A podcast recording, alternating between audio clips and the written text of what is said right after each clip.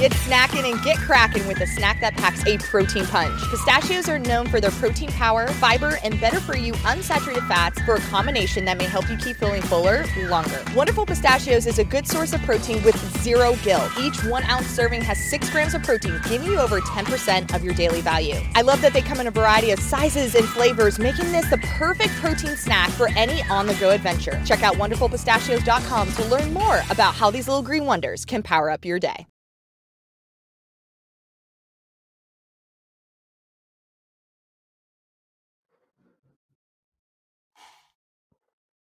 Welcome back, everyone, to the FloTrack Podcast. Happy Penn Relays Week. I am Kevin Sully. He is Gordon Mack, and if you're watching live on YouTube or recorded on YouTube, you can see Gordon and I are both wearing gray shirts today to match the weather in Austin, Texas. Very rainy, very dreary. Power got knocked out of my house.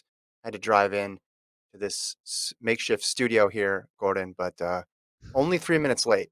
I'm proud of myself after missing Friday's show. Uh, hopefully, your morning was less eventful. Well, I thought we're both wearing gray in honor of a Spur great's birthday, Tim Duncan. Today's mm. his birthday. So we're wearing Spurs colors.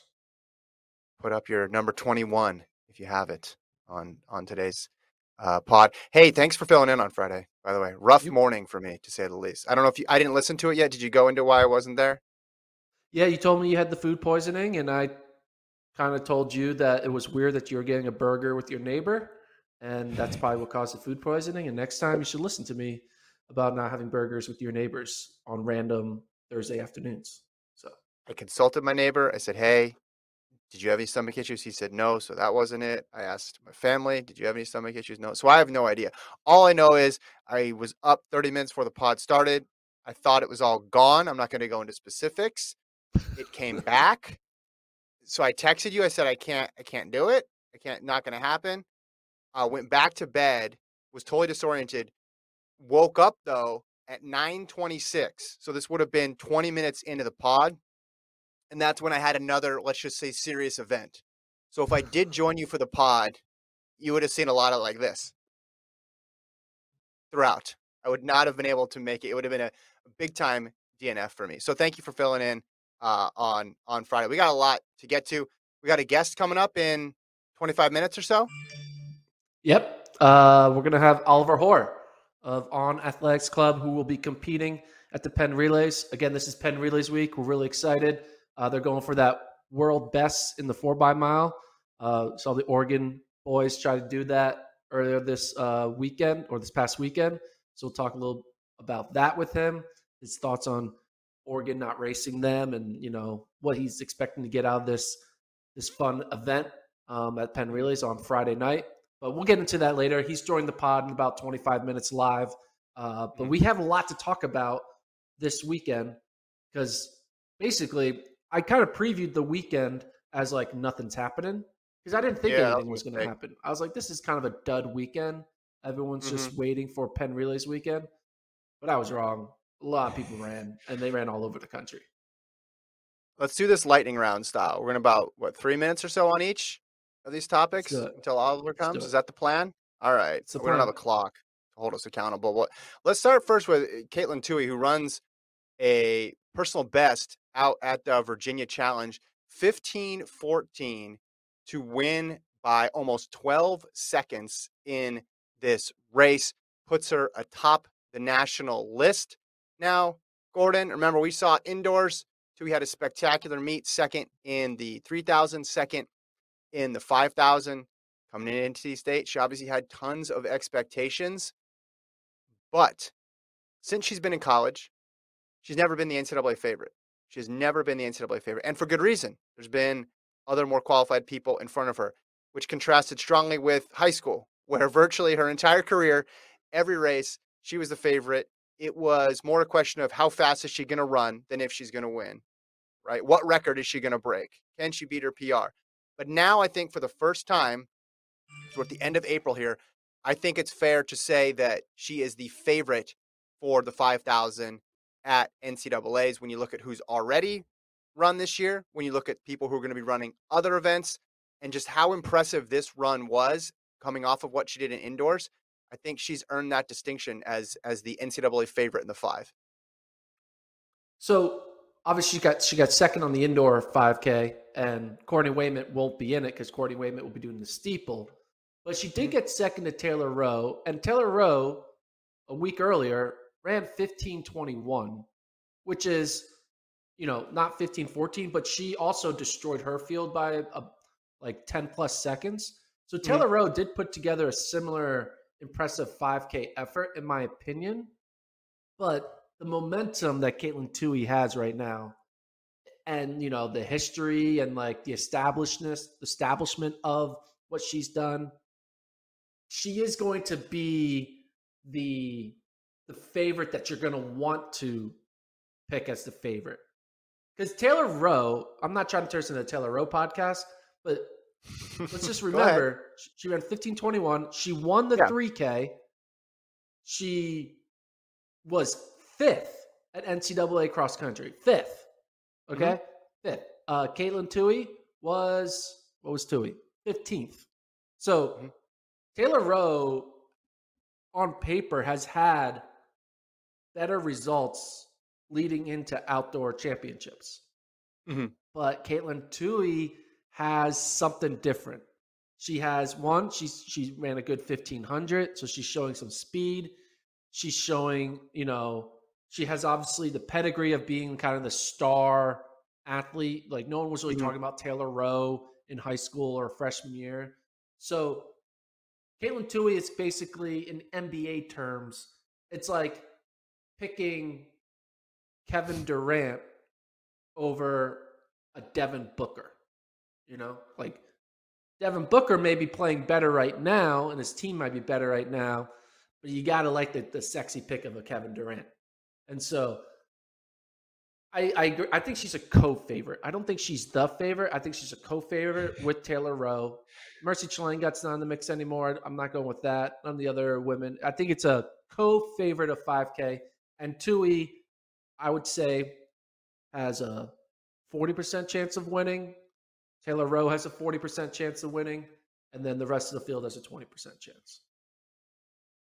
Fair enough. Fair enough. All right, let's go to a pair of 19.92s from the weekend. First, on the college side, uh, Matthew Boling ran his out at Georgia Tech, so he's now run win legal sub 10 in the 100 and sub 20 in the 200. Since we're talking favorite status, where do you put Boling after this run? I think Boling moves back up into favorite status of the 200.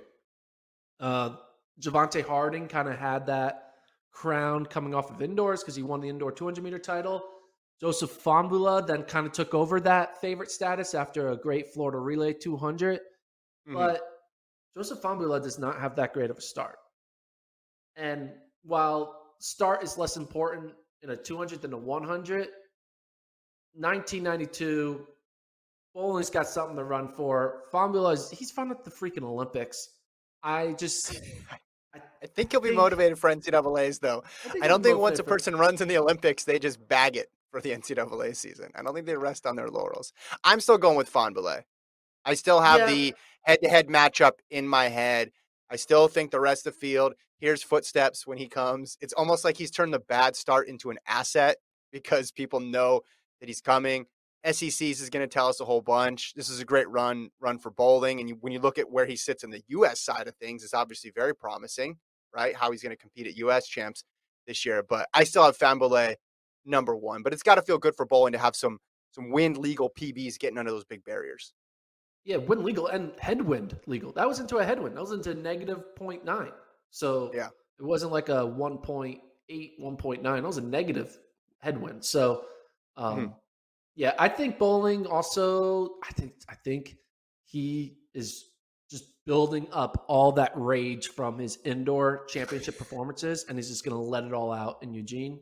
And I think it's going to be something special. So I'm willing to say Boling is a favorite. I think Fahnbulleh is the second favorite, and I don't think it's equal. I think it's you know hmm. 49 51 you know 51% 49% nobody else has a chance nobody else show up to eugene Correct. Running off rage. I like that. All right. The other 1992, Christian Coleman ran a 200.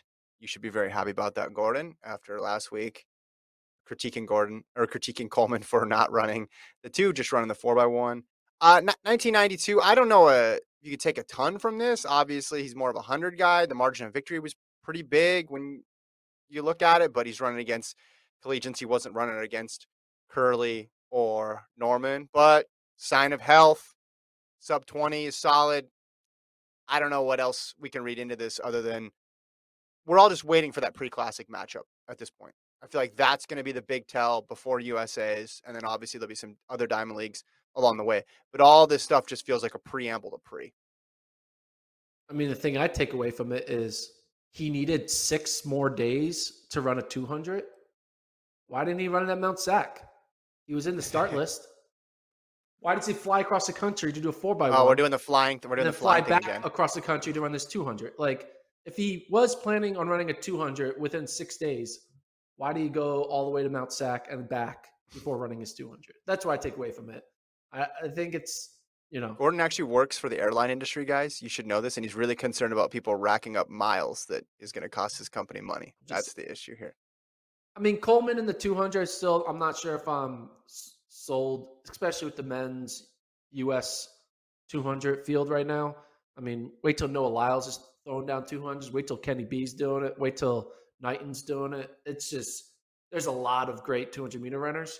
Yeah. Um, see what Boling. It's practice now. for the hundred. It's, it's, practice, practice for the hundred. Sure. Yeah. Uh, but you know, it's not 1992 is a good.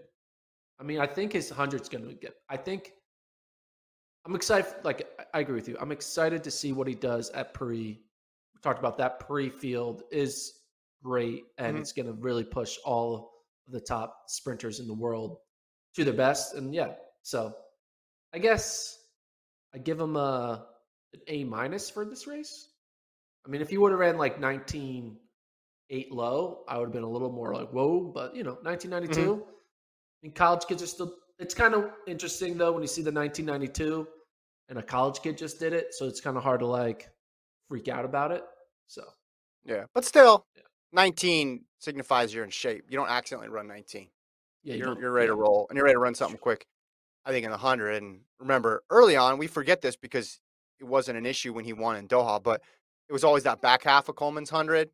And you're just thinking, man, if he can just hold that back half together, he's going to be great. And then Lyles had the opposite issue where it was the beginning part of it. And I think more 200s just further cement Coleman as, as you know, being able to put together a whole 100 meter race. Now, is it going to be enough for against Lamont Marcell Jacobs and Kerley and DeGrasse, et cetera? We'll see. All right, let's stay on the 200. My favorite genre of the 200 this year, the women's 200 particularly the collegiate women's 200, particularly the SEC women's 200. We had some good news there if you're following that event. Uh, Ofili, the collegiate record holder, runs 10 9, wind aided in 100. And then Abby Steiner ran a 200, got a win legal personal best 22.05. Gordon, it just keeps getting better and better and better for the women's 200 this year. Yeah. You know, it's kind of wild though. When I saw the 2205 result, I kind of thought it would be faster.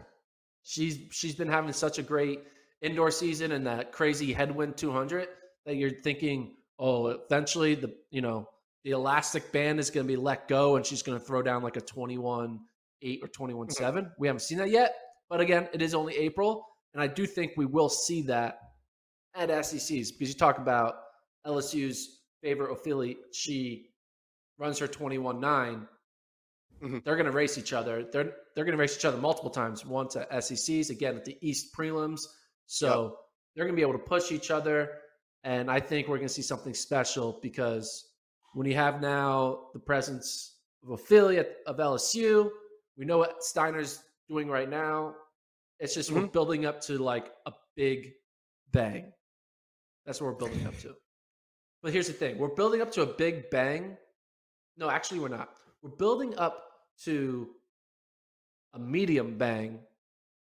No, we're building up to a small bang. The small bang is as NCAA. No, we're building up to a half of a small bang, which is SECs. Then a mm-hmm. smaller, a bigger small bang NCAAs. Then a medium bang at USA's mm-hmm. when Gabby Thomas is involved. And then a hurricane of a big bang at Worlds when the Jamaicans are involved well, Christine okay. Mboma. It's like going to get increasingly yeah. crazier. Yeah, but I think it is tough to expect the collegians to still be at the same place now as they will be at USA's. Maybe they will, but you're right. Maybe it will just get better and better and better, and we'll have a freaking full on mosh pit by the time we get to the World Championships. However, it could happen at eh, SECs. And when I say it could happen, I mean when we see 21 7, 21 8 in the same race, or just seeing these two women together in the same race. Because right now, you, this is the all time list. You got Ofili 21 96, Kyra Jefferson 2202, Dawn Sowell 2204, and Steiner 2205. She was ba- she was four one hundredths away from moving to number two all time, and then we'd have the best two in history, fastest two in history, in the event at the same time in the same conference. I mean, how, how often has that happened uh, in sprinting? Like that's yeah. that's a pretty cool thing to track. So we don't know though when that crazy moment is going to happen. I just think it will at some point because you put that much talent on the track at the same time. Something cool is going to happen. Um, all right, let's stay with the sprints. Brittany Brown, uh, 10.66, wind aided in the 100, beats Gabby Thomas 1080. Uh, I have a whole thing on wind right now that I'm going to do, but I'm going to save it for this week in track. I'm really disappointed in the wind this year. It's just been like confusing all of us and I don't like it. I want the wind to stop at these track meets or at least stay at 2.0. I don't know what to do with all these times. You got 10, 10 6, 10 7, like plus 3.2, plus 4.1, plus 2.5. I don't like it. Here's what I know Brittany Brown won the bronze medal in the in the 200 in Doha. Brittany Brown in this race, you can use the converters and, you know, whatever, 10 8. But finishing ahead of Gabby Thomas is a good result because we've seen how good Gabby Thomas has been in the one and the two this year. And if you think about Brown going under she went under uh, 11 for the first time this year, but that's a huge jump up for her. So whether or not she's going to do the 100, whether or not she's going to do the 200, this is all good news. You know, put the even you put the time aside. This is good news to get in that field and win that race. I would say I, I already I think I already mentioned this about Brittany Brown, but this performance is like night and day better than her bronze performance at Worlds in the 200 because that World 200 in was it Doha was not yeah a good field. Like it was a everybody was field. scratching. Everyone was out. Lots so, of scratches. Yeah. This is probably, and I would say this is her best. I mean, look at this. Look at this uh descending order list now. All time, it's 7th mm when you can include uh wind aided marks. You mm know, that's kind of yeah. crazy. Now, three point two is the most win of those of that group, but like when Tori Bowie was on top of the world in 2015. She was running 10-7 with 3.2 win. So mm-hmm. uh, it definitely is setting up for her to be a legit player at the world level in this 100. And with Sha'Carri Richardson kind of being nowhere to be seen right now, it, you have to think maybe this is Brittany Brown's time to take over this 100 and maybe, just maybe, be a fighting chance against the big three of Jamaica. Because right now the U.S. Mm-hmm. women do not have any any bullets in the chamber to go up against the Jamaican big three. And maybe Brittany yeah. Brown is the wild card that is coming in late in the game to kind of potentially break those three Jamaicans up. But if you look at the all conditions US 100 descending order list this year for the US, I made a mention of the fact that the win is all over the place but they got a lot of options. And I know it's going to be tough to finish ahead of Thompson, Herah, and Fraser-Pryce, but look at all the candidates because you also had Cambria Sturgis this weekend run legal 10 8, right? And we saw what she did at NCAA's last year. You had Aleia Hobbs this weekend run a windy 1084. Like, if you look at just this year, and if you look at the women's 100 list, we feel really good, obviously, about Teahna Daniels because what does she do, Gordon? She makes teams. Right. The other two, I don't know. There's a lot of question marks, but there's a lot of talent there. There's a lot of ability in both the 100 and the 200 to have somebody break through. Yeah, let's let's blow this up so I can see it. Uh, Brown 1066, Richardson. Oh wait, this is last. Wait, was this last year? What are we looking at? Well, this is past two years. Past, past two years. years. Sorry, sorry. So Brown, Richardson, Sturgis. That's a legal 1074. Terry 1077. Windy this year. Hobbs 1080, Thomas 1080, Tamara Clark, we didn't even mention her, 1081, Celera Barnes 1082, Windy. I mean, it just goes on and on and on with the amount of people who have run fast. Now, a lot of those are windy. So you take those out, you take them with a grain of salt. But I think somebody is going to emerge by the time we get to USA's. It's going to take something quick to win that race. I think the gap uh, might have shrunk a bit between last year and this year because I think it had to. It was pretty big last year. Uh, it, it, could not have gotten any bigger because there's a limit to how fast Thompson Raw and Fraser Pryce are going to run. I would assume. I could be wrong this year. Maybe they go 10 4. But there was a pretty wide gap. The U.S. was not a factor in the 100 last year. The 200 they were, the 100 they weren't. And I think that's going to shrink again this year. Yo yoed back and forth. Well, the thing I think about, again, this isn't to disrespect Brittany Brown, because again, she's running. But if Elaine Thompson Herah was in that exact race, what is she running in Waco, Texas right now? Mm-hmm. If in a race where Brittany Brown is running 1066 with 3.2 wind, what would Elaine Thompson Herah have run in that race? Well, but I don't know because you say you could have said the same thing about well, what could Gabby Thomas have run if she was in that race? Because we would have had Thomas ahead of Brown just based on last year. Well, but Thomas, no, Gabby Thomas is a 200. Gabby Thomas is a 200. So uh, Hunter was think... pretty good last year. Look, Hunter yeah, was pretty I, good last year. Not as good I just know, like, the, would I'm trying to get would Elaine Thompson Herah run like 10-5 in that race? Probably. Yeah, that's fair. Was she that's a flirted with 10 4? That's fair. I don't know. Got to go to Waco to find out. Got to go to Waco to All find right. out. Let's keep let's keep rolling. I want to switch this. Can we do four by mile right before we bring Oliver Hoare on? That way we can roll into that naturally. That'd be a smoother transition. Let's talk about Felix, 22 4.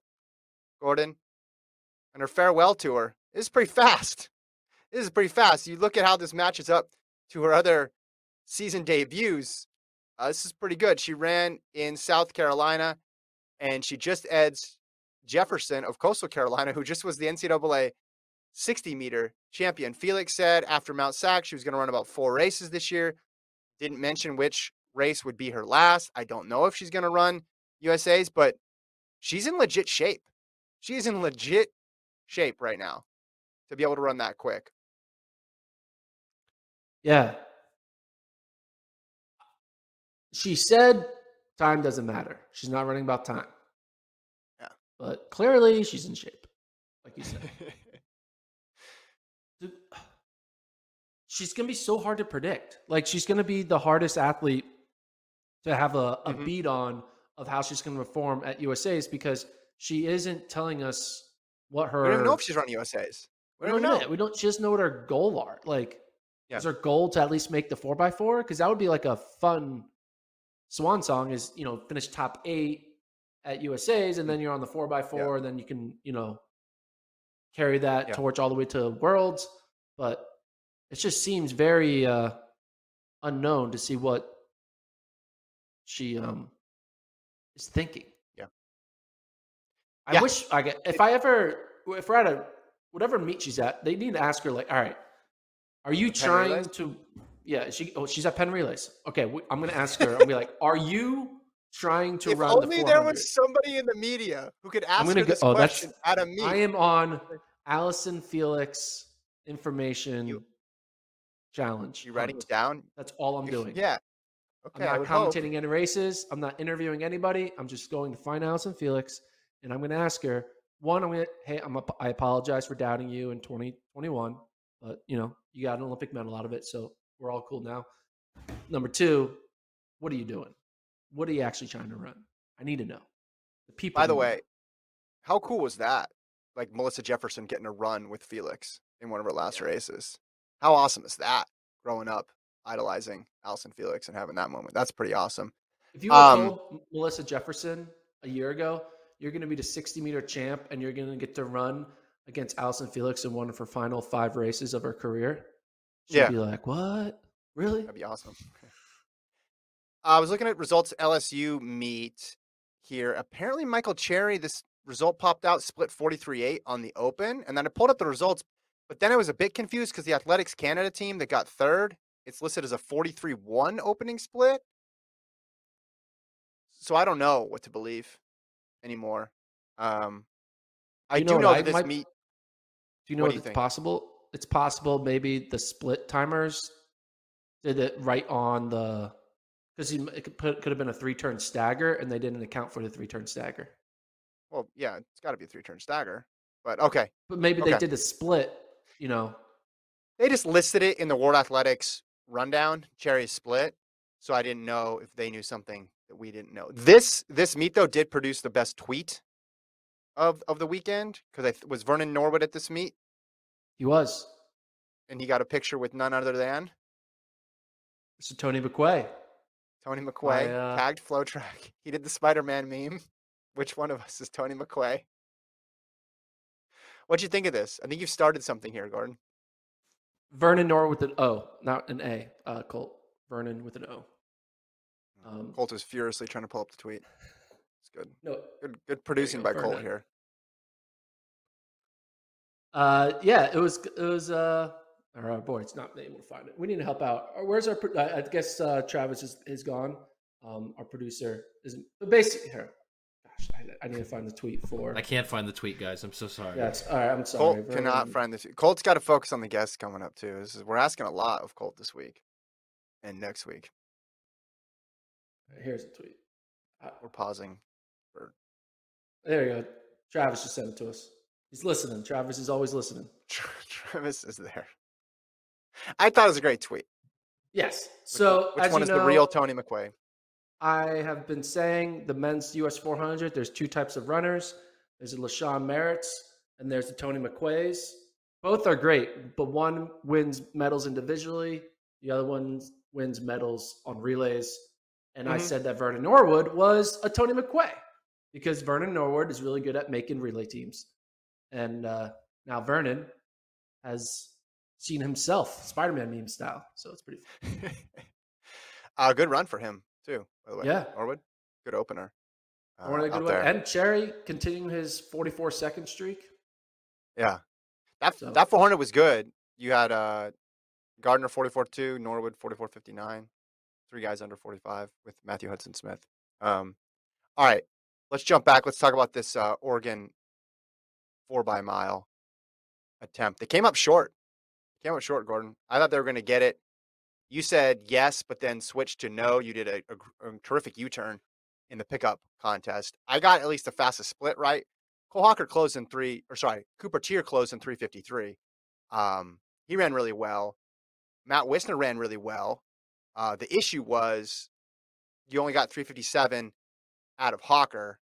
And then James West was James was over four minutes. Do I have that right for his split? I believe so. Yeah. So you had, I'm going to pull them up right now.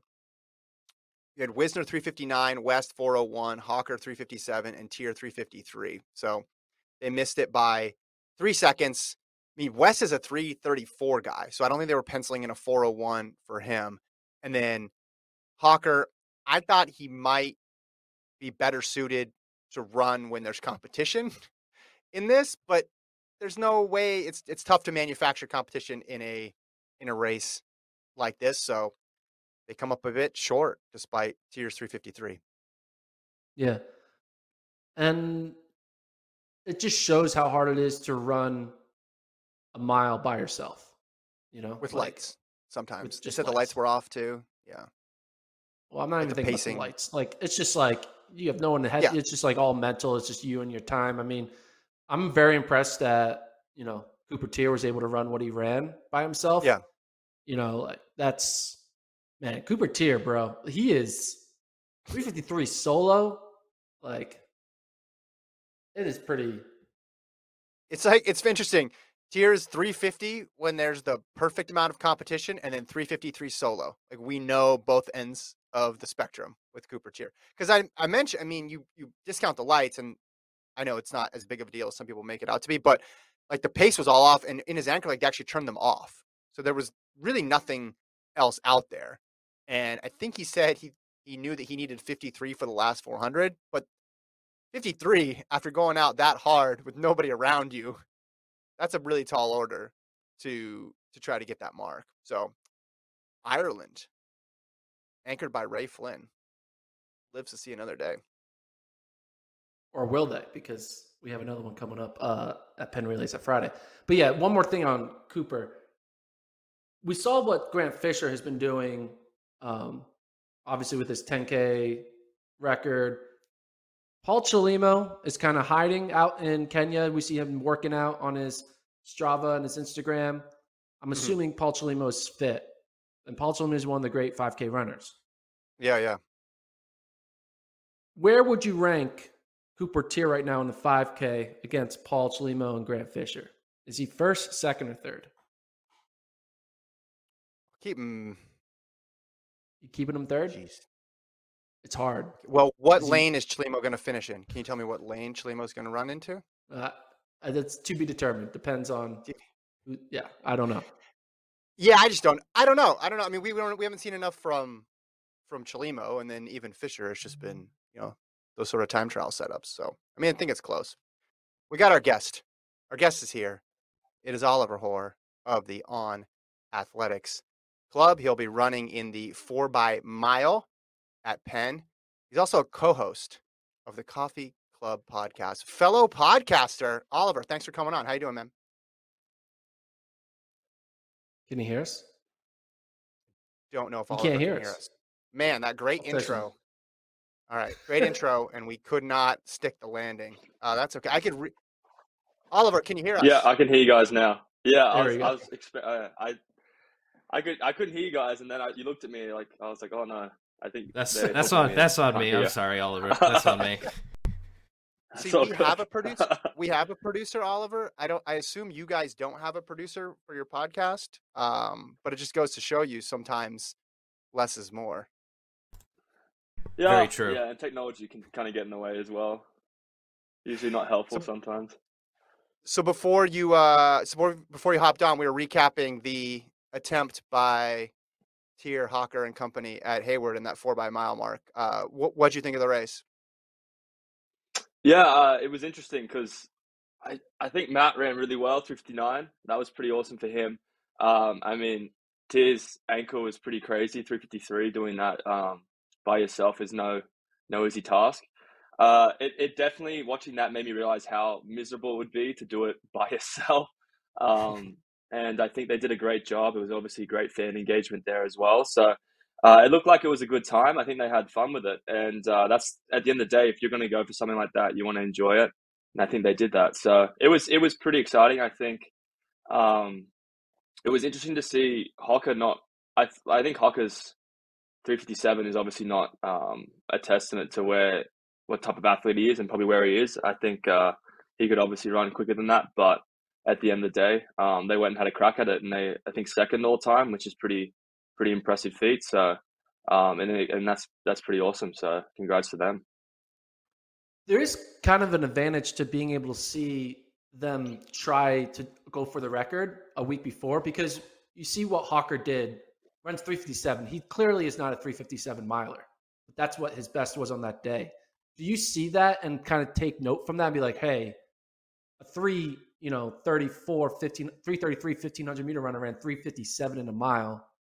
How do you, is there any going to be conversation between you and your teammates of how for you guys to be better than a 357 solo, seeing how Cole Hocker, who's making Olympic finals, running 357 miles? Like, because that could easily, you guys have equal ability to him, if not even better, but he was only able to pull off a 357. So how do you kind of learn from what it's like running a mile by yourself late in a in a relay?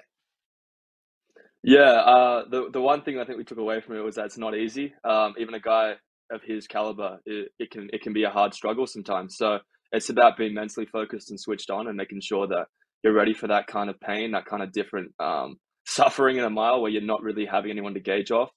I know particularly for me and and uh, and Joe, um, we've been athletes that can kind of push that all the time in in the race, whether it's a mile, like we can kind of go gauge off ourselves and go for it. Whereas someone like George, who is a great tactical racer and also can run really, really fast in the right conditions and race, he's probably going to um, struggle with it more than what we would because he hasn't really experienced it as much as what we have. So for him, that would be a good learning curve and obviously, it's good to see, like you said, it's it's an advantage for us to see those guys go for it and see how the challenges that face those really talented athletes. Um, we can kind of take note from that and then address it uh, when we go for it. You, I was listening to your podcast. your reaction to finding out about this attempt. You're very colorful, colorful with your language. I, I enjoyed it. Um, for those who didn't see the podcast, uh, you mentioned how a lot of people on the internet were kind of like, "What are you guys doing here? Why is Oregon doing a four by mile a week before we are? Clearly, they could have come to Penn. What what's going on?" And they act like no one wanted to challenge them when there was already a four by mile set up months and months in advance. Um, have you talked to these guys at all about it? And uh, I guess have you had any time to re-reflect now they saw them do their 1552? What's your kind of final take on the fact that we're having two four by miles within a six day span?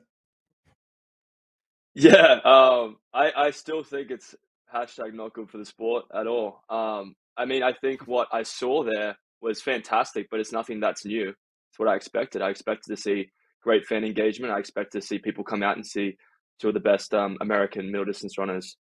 Um, like I, I expected that, um, and I think that one thing that we addressed on our podcast in in colorful language was that uh, you know we, we want to make the sport better. Uh, we already I already see the sport at that level. I already see great fan engagement. I already see these two individuals doing great things. And again, we addressed that it's not like completely on the athletes like Cooper and Cole. Um, in particular, they're going to do what they think is best, but also they're going to be told as well by um, sponsors and by coaches to do this kind of structure. Um, and we're all victims of that as athletes. And I think the one thing that we were addressing was it would be great to be able to kind of break that mold and compete in maybe an event that's not got a Nike tick in front of it. Um, and you're not a Nike athlete. Um, there are some events like that, like um, New Balance uh, meets pre there's a lot of athletes that from different different companies that go out and compete. And I think that was the one thing that we were kind of trying to address was that there's a bit of a structure. Uh, but yeah, I, I think I we spoke to Matt. Matt was Matt Lanza was out with us um, in Boulder. He was working with us with New Gen, doing some cool things um, that are coming out for Penn. And uh, yeah, I mean, for them, it was kind of it wasn't supposed to be as big as I think it was. Um, they were just going to kind of go for it. You know, they'll they'll get the training in. They're staying in uh, in Eugene to just get just get good training and be a part of the meet um, and contribute to get the vibe up, get the get the hype in for athletes to, and um, non athletes to come in and, and enjoy what was going on. So for them, yeah, it was definitely.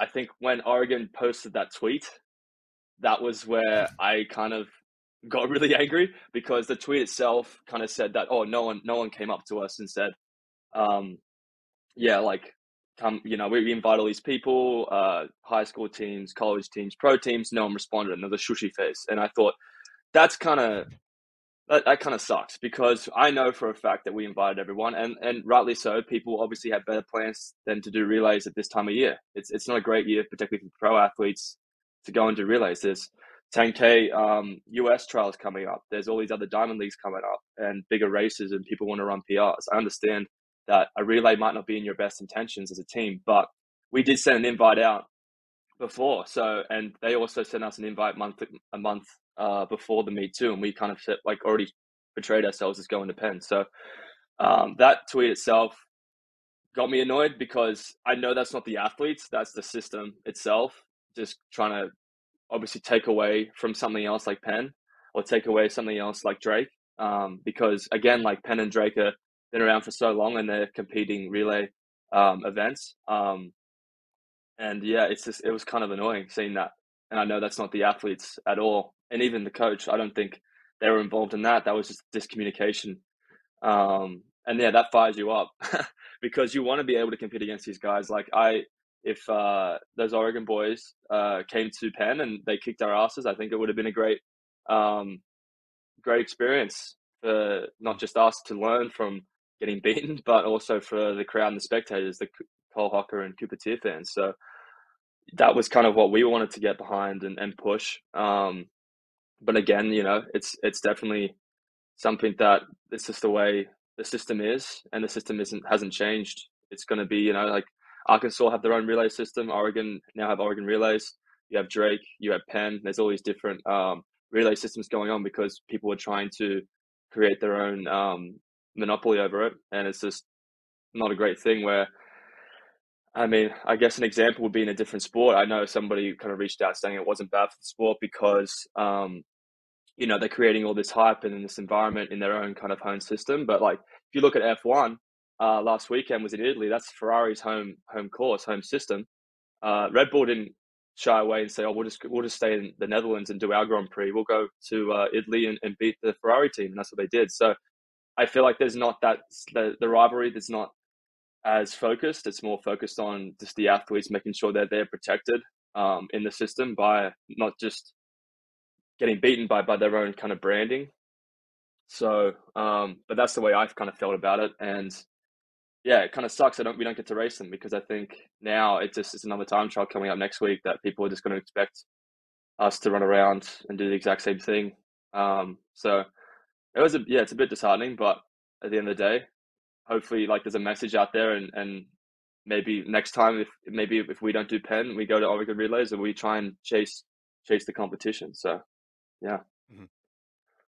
Well, so you said relays... you said it was a month out. You, you got an email from them a month out inviting you. I mean, what uh, was da- the response? Yeah, da- Dathan did it. He's like, "What are you guys like? What are you doing?" We we announced that we're doing Penn three months ago, and you and now you're inviting us to a different relay system, like and and on a sponsoring Penn. So that's a that's a reason why we're going. I mean, we're uh, we're a small brand, and we're trying to impact on high school kids, on on um, the American running community, because we're not as big as Nike, and uh, it's an important meet for us. So it was a bit of a slap in the face, I think, to to get that response and think, well, you guys are doing relay anyway. You could just come and do a relay, come do a workout. You know, come and mm-hmm. and uh, come to Penn. You know, you, if you get better than us, come beat us at our own um, sponsored meet. That'd be great advertisement for Nike for the Oregon boys. So that's the way we kind of took it. And at the end of the day, you know, they've they've got their own priorities and own motives to do what they do. And I'm not I'm not um, definitely not upset with the athletes or anything like that because I think they're fantastic um, lads and they're doing a great thing for the sport, particularly for American high school running and for and for Oregon um, itself and Hayward just hyping it up for Eugene for Worlds. But at the end of the day, like I think people are going to get bored of the same kind of system when there's no change of of rivalry. Um, when you want to compete against another team that's probably equally equally matched, there's a bit of a challenge there, and it creates a lot of um, learning curves and experiences when you compete against guys like that. You take so much away from it, whether you win or lose. So um, that's the way we took it. And at the end of the day, yeah, they make their decisions, we do ours, and hopefully, um, in the future, we could see some some rivalry in relays. Because I think the one thing that gets me annoyed, uh, looking at major championships like Worlds or Olympics, they have these mixed um, four by 400, four by 100 relays. Why don't put a DMR in there? It's very exciting. Mm-hmm. a lot of great countries with great DMR stuff, and and that I feel like those rivalries and those meets like Penn and Drake and Oregon and Arkansas relays is that those hopefully meets bring attention to the sport that there is something missing in those major championships, those relays, those distance relays that those athletes miss out on. So, but yeah, we'll we'll see what happens in the future. I feel like everybody agrees on world championships. Everybody obviously agrees on the Olympics. I want everybody to just agree on one more time. Just like what can we agree on one more date in the year. I don't have any pie in the sky fantasies that we're going to be able to create this season where you and Cole and Cooper are going to be racing seven times. But could we at least just agree on like one more week on the calendar that's important? maybe it is a four by mile because, as you mentioned, the groups are pretty evenly balanced now. Like we have a lot of good groups throughout, especially U.S. based groups um, that could bring a good team. And what would the incentive be? I don't know if it's money or maybe it's just the specter of show up, show up if you're legit. And if not, everybody's going to be asking questions. Because I feel like that's kind of what happened here. The pushback was all online, right? And it was not a matter mm. of, it, it, was like people don't want to get mocked in the internet age. And obviously, there's a fine line there. You don't want to go too far. But I feel like that is, is sort of driving some of this, this idea of like, hey, are you ducking this group or that group? I mean, do you see a, a future where we could at least just agree on one other weekend of the year where you guys would all race?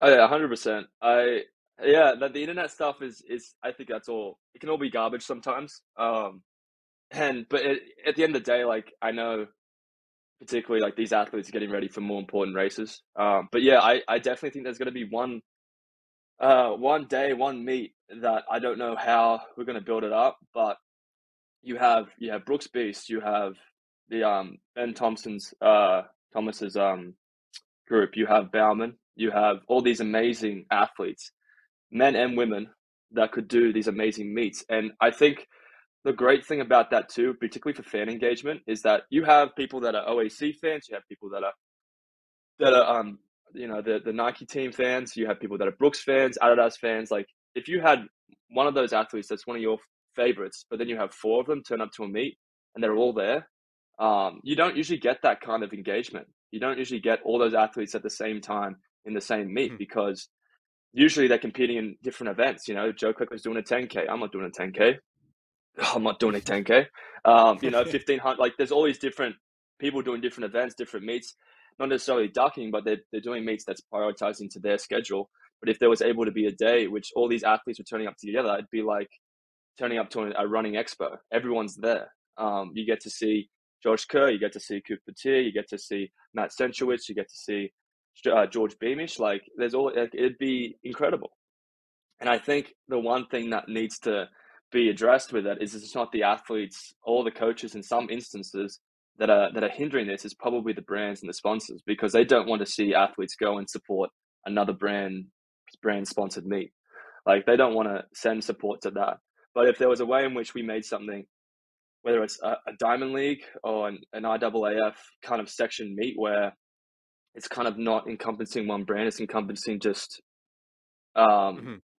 yeah, just the racing in general. Not not a world championships, but like a, a club team something relay championships. I don't know, but it's definitely lacking in the sport because I think a, a meet like that you'd get a lot of fan engagement, and I think that's what people want is to be able to go to a meet where they have all these athletes that they know and love, um, all in the same place, all racing in the same race. It's uh, it would be something that would be very special, and I think if we were able to pull that off and everyone was able to turn up at least once, I think they'd come back because it'd be exciting whether you win or lose um, to be a part of something like that. Want to kind of segue into the the race you're actually going to be running on Friday. Um, what's the order you're going to run? Or can you tell us? And also, I noticed uh, Johannes Raess is on your. Can you tell us a little bit about him? He's a kind of a name I haven't heard of much. I'm sure you know. Obviously, he's on your team. Uh, but what's the the lineup you're planning on putting out there in the order? Um, yeah, it'd be interesting. Uh, Ritz is Ritz likes to go back and forth with the order a little bit, um, because I think I think you put Joe Klecker anywhere, he's going to run probably you know a really good 355, 354 uh, mile, maybe even quicker, depending on how how good he feels. Um, but I think for the order in particular, uh, we'll probably put um, um, we'll probably put yeah. Jonas, for example, is here. He's training with us for uh, six weeks in the year. Like he's part of our team now um, from Zurich, and he's a great guy, very Swiss. Um, he's awesome. Uh, he's been great, great to have him here. He's been here for a few days, and he's just getting back from an injury. He has an ankle uh, issue, but he, he ran yesterday, and he's he's doing well here in Boulder. So we're excited to have him um, part of the team and um, bring in some European vibes as well as Carmela. Um, it's been been fantastic to have him. Uh, with the order at the moment, um, we're looking at um, getting Tom Elmer in to run a leg, who is a guy from the uh, Europe section of, of On. So he'll come in. Uh, Morgan has been running great.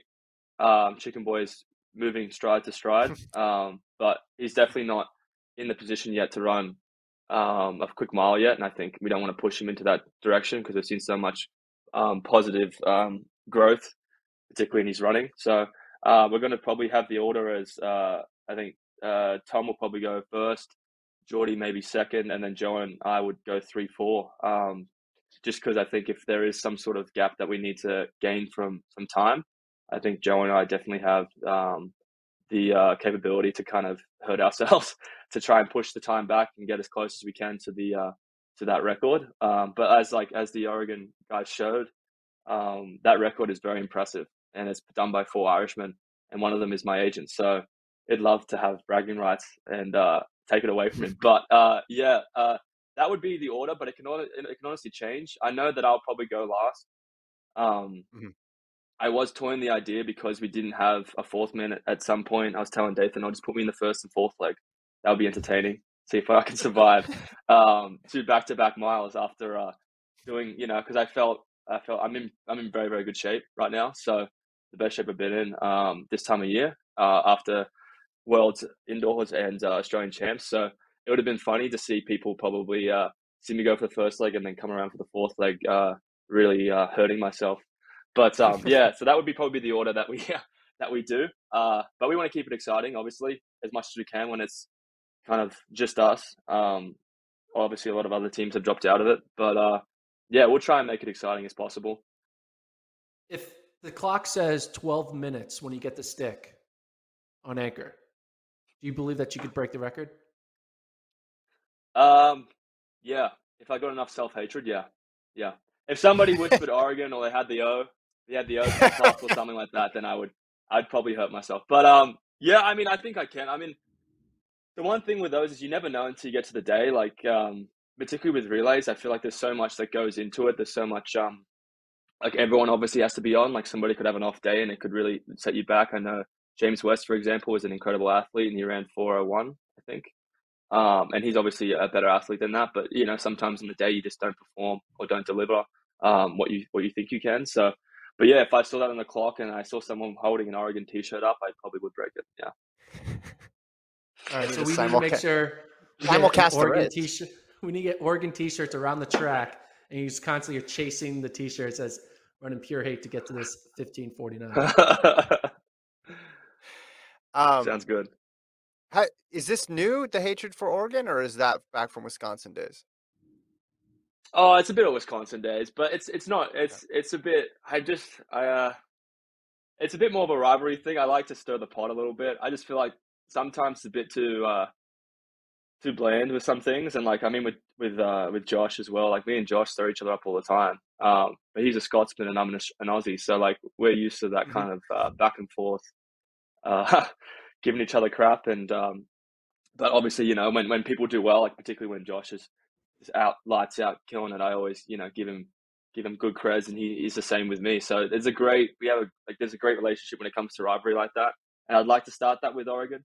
Um, because I know in particular Cole and Cooper are going to be fantastic athletes for years to come, and I hope to be that too, as well as my teammates. And we'd love to uh, to stir them up as much as possible, give them a bit of, you know, make make their lives a little bit harder than what they are and uh, uh, you know sometimes that push that pushes greatness and if you if you can give them a stirring up and then they run ridiculous times then sometimes i feel like oh i'm responsible for that in some way.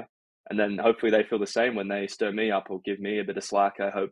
You know i i, I really enjoy uh, getting getting called out or, or, or people giving me a bit of slack. It's um i feel like sometimes it's good for the ego and also good for the ambition. So yeah, the um, and also I think with Oregon as well, they they definitely have um, a reputation of being you know the track school. Um, mm-hmm. and I went to obviously Wisconsin where you've got you know Chris Solinsky and Simon Bairu, and Morgan McDonald, and all these other athletes that have had a great legacy on on Wisco. So we obviously feel like we have a great track legacy as well, as well as cross. So yeah, it's a bit bit of both, I think. Getting would, back to the point uh, about candor between you and you and Josh. I mean, I've obviously noticed that back to your collegiate days. Like you guys speak um, freely, I'll say the least, and you guys um, are not afraid to go back and forth or say what you think. And then now you have this pod cast where you guys also aren't shy with your opinions. You, Geordie, and, and Morgan. I'm curious, has anything that you've said on the pod gotten back to an athlete that you've spoken about and caused any sort of issue? Like, have you been getting texts on the side? Uh, have you been confronted in any races about what you said on the pod? because as podcasters, you know, Gordon and I, sometimes you hear it in real life, but oftentimes people just kind of separate mm. what they see on a computer screen or what they hear in their their headphones. Um, they don't expect to actually see you as, as a real person. Yeah, I, I, don't.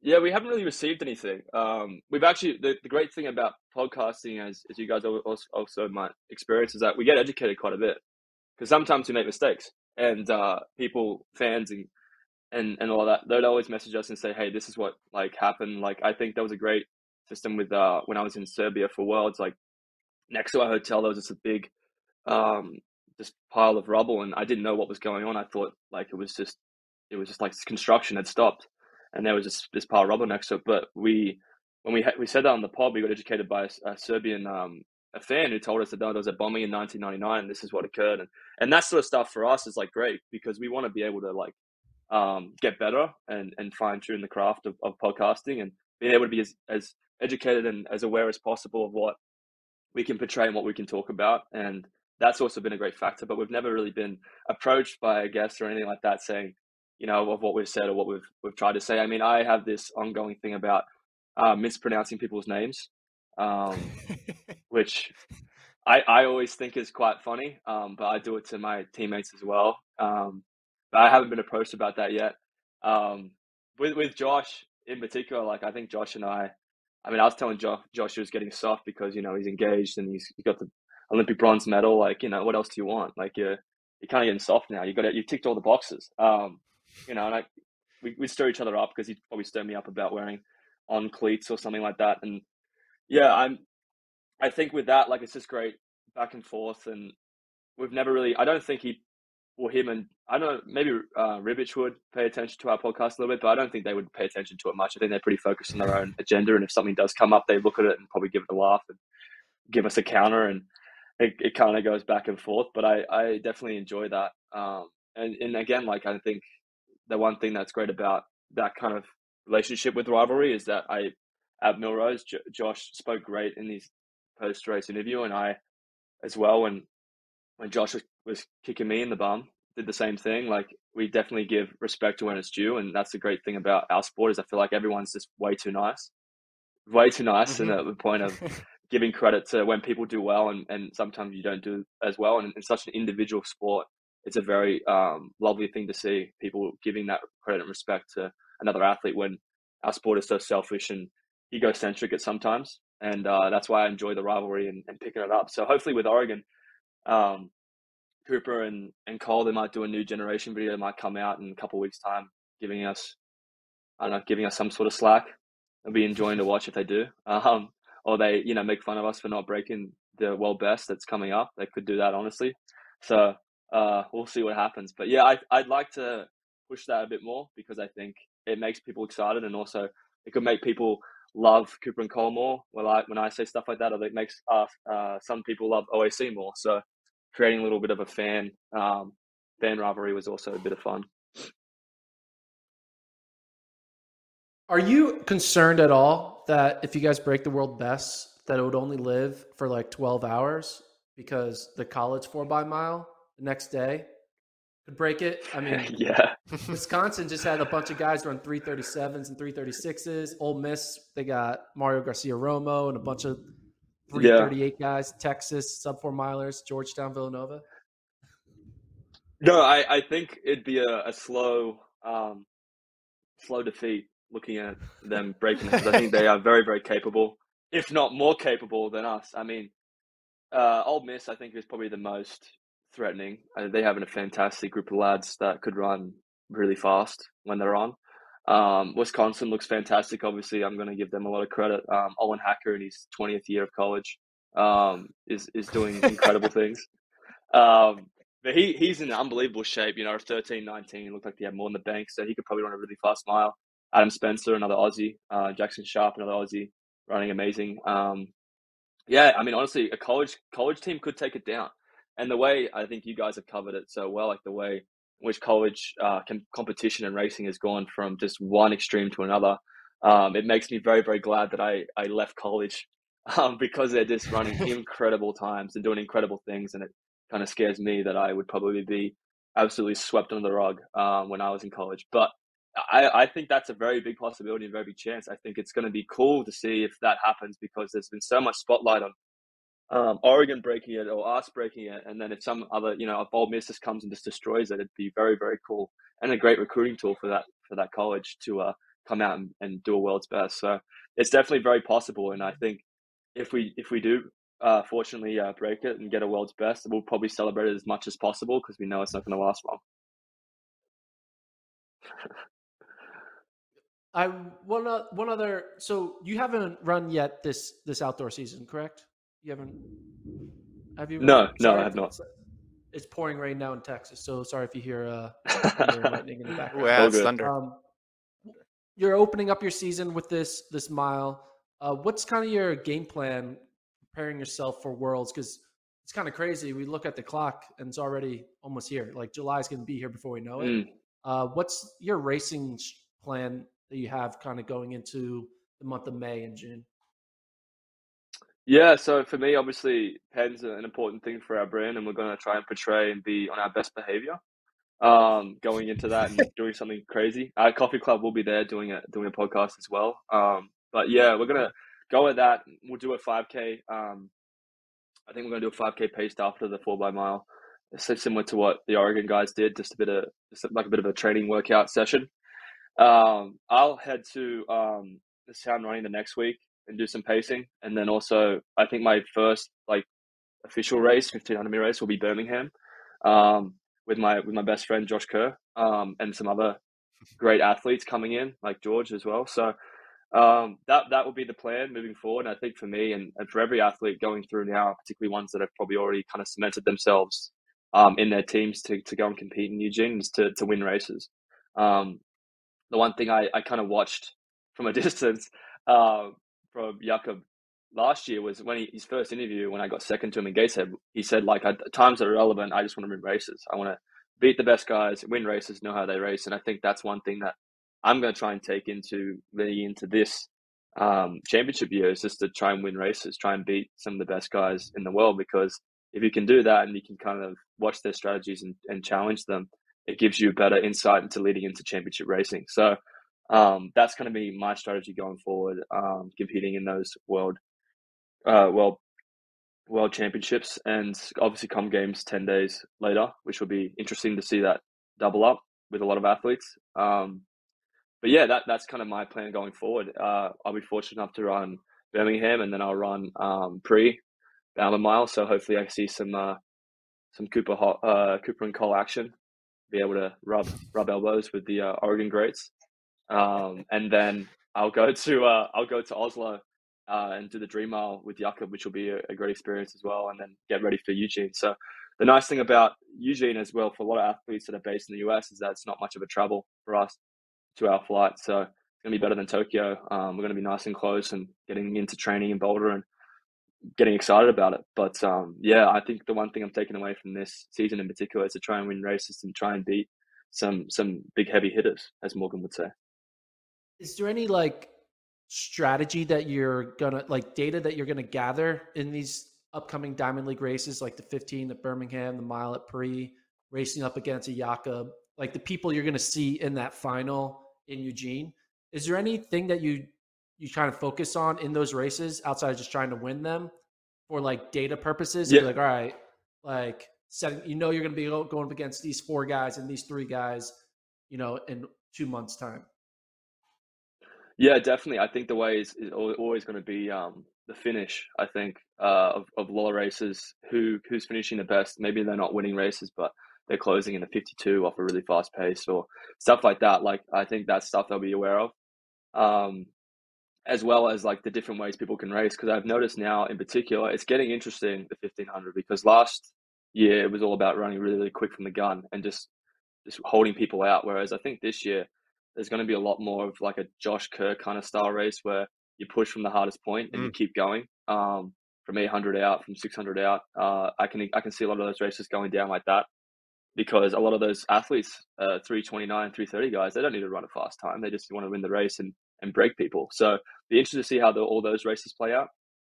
Um, it'll be interesting to see how Cheruiyot runs because a lot of the way he races is he goes hard from the start maybe goes through a 151, 152 first 800, then he'll slow down to a 60, and then he'll close in a 53. So races like that will be interesting to see if he actually does things like that that are ridiculous, um, or he he kind of races a bit more conservatively because of what happened to him at the Olympics with Jakob kind of playing his card and, and letting him go take the lead and, and Jakob sitting up on him.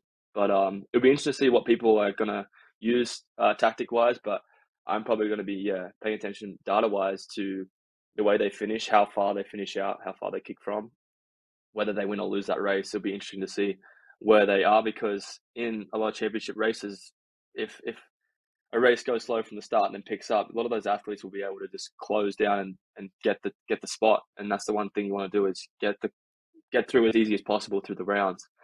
Um, and a lot of those athletes will be able to be able to judge in a lot of those diamond leagues and where they are, not just fitness wise, but tactic wise in, in closing and finishing races you said before you think we're going to see more aggressive racing this year. Obviously, you race like that. Josh races like that. I'm thinking back last year. I think it was at Mount Sac. It was you and Justin Knight that broke away from mm. everybody else. Josh hasn't been shy about basically calling out the American runners.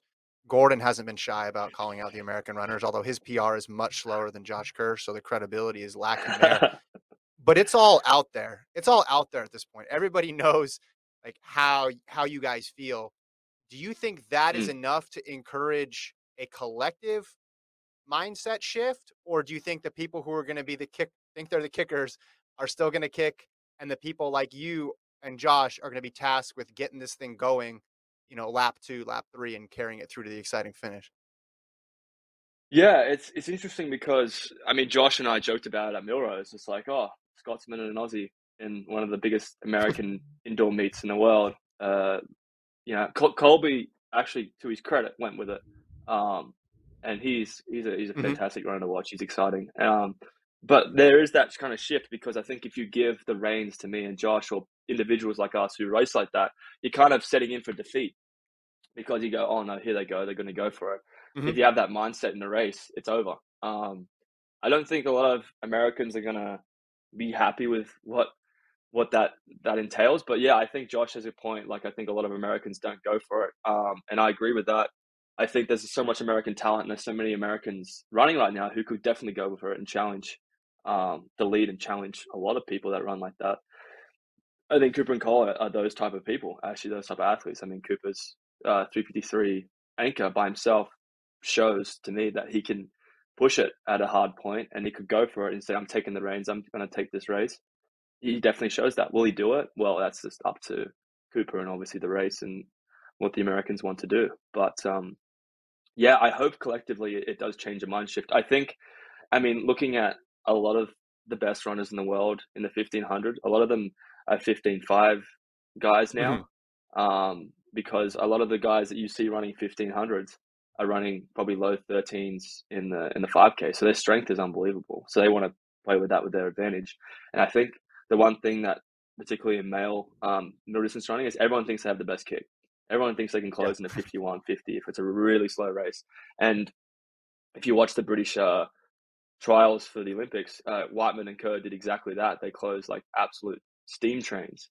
So like kerr, if kerr can close like that and can run maybe one, you know, 148 or, or whatever, like 800 out in a, in a 1500 meter race, then really like he has a lot more tools than a lot of those guys who just think they can run off a slow race. So I think you'll see a difference in that. I think um, Cole in particular, um, from what he showed at the Olympics, he's very, he's matured a lot, I think, from those racing anyway. So he ran a 335 off a 148, 147 close, I think, at the trial. So he's a guy that can do that too. Um, yeah, and I think Americans will definitely start to to transition to that as well. But I think the cult, I think the NCAA system has a bit to blame with that because I mean a lot of the races I mm-hmm. did, I mean I I won a race off literally a kick at the end, um, which was a big race for my career in NCAA's. But that's like what most college athletes did. Whereas now I think you can see the shift.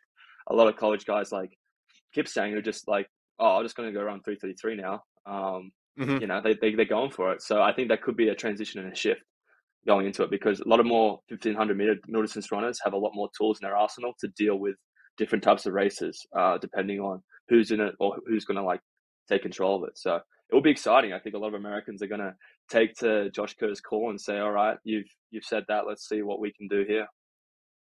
Yeah, and I see. Able... Sorry, sorry. One, one, one more here, Gordon.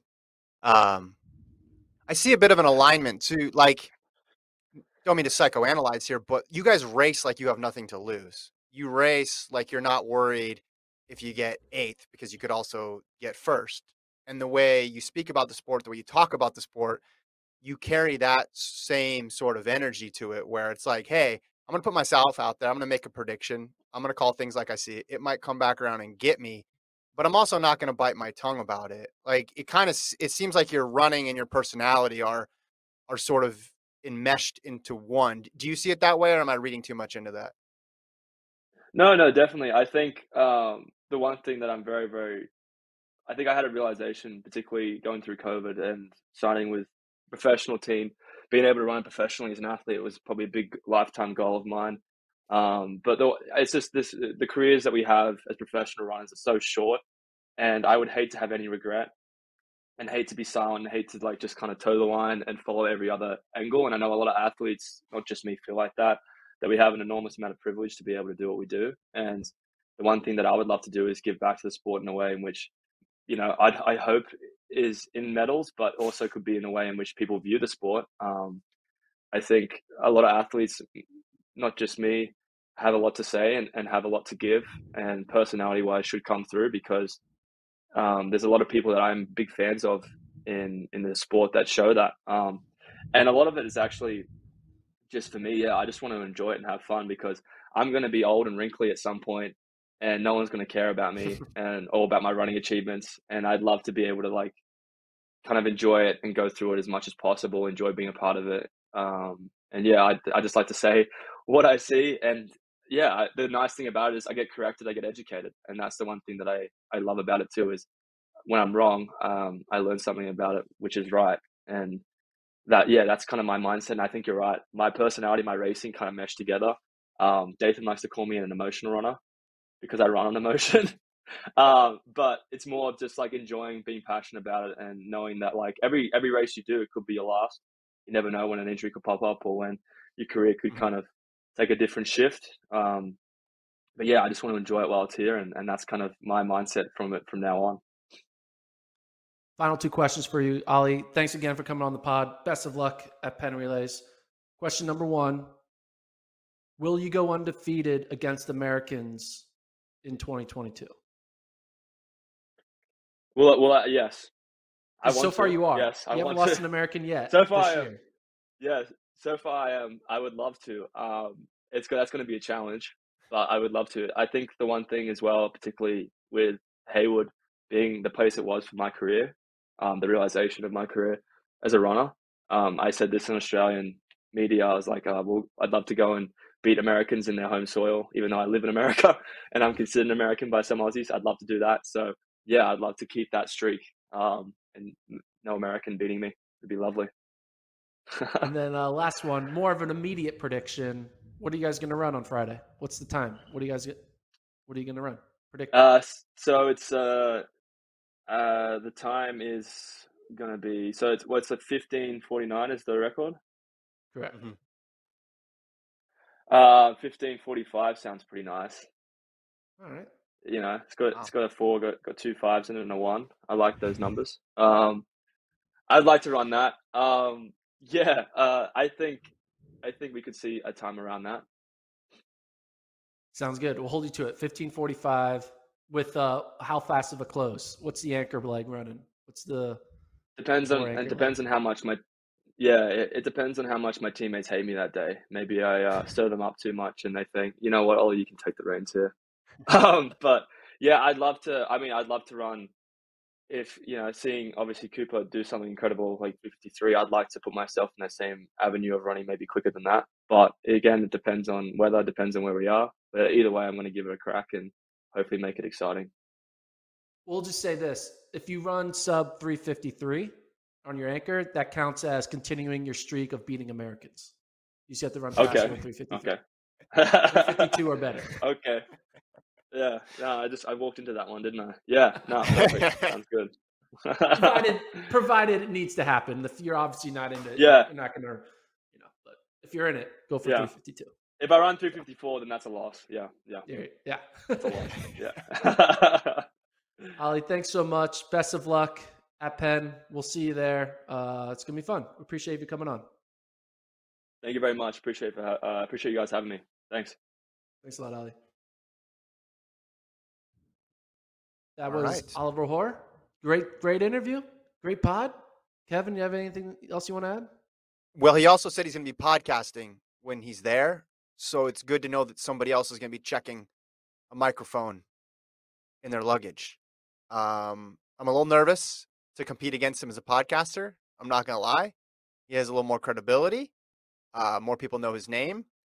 So I thought we had the market cornered on Penn Relay specific podcasts. So we might need to, uh, I don't know, might need to up our game. We might need to figure out a way where we can upend the coffee club pod. But in all seriousness, people, if, if you're into distance running, listen to that pod. I mean, it's kind of amazing in 2022 the amount of information and insight you can get into professional athletes' lives. Like these guys are recording, you know, hour, hour and a half every week and just telling you exactly how they feel. And if you're a fan of other sports, this is nothing new. Like a lot of athletes have their own podcast, but they don't hold back. It's not just a bunch of cliches and, platitudes. So I've, I've enjoyed the pod even before they talked about the the four by mile thing. So people should check it out. But um, we're gonna have what's the schedule for this week? We're we're pre-recording a pod for Wednesday tomorrow, right? About Penn. Yeah, assuming the thunder and lightning does not destroy. I don't know if people can hear this.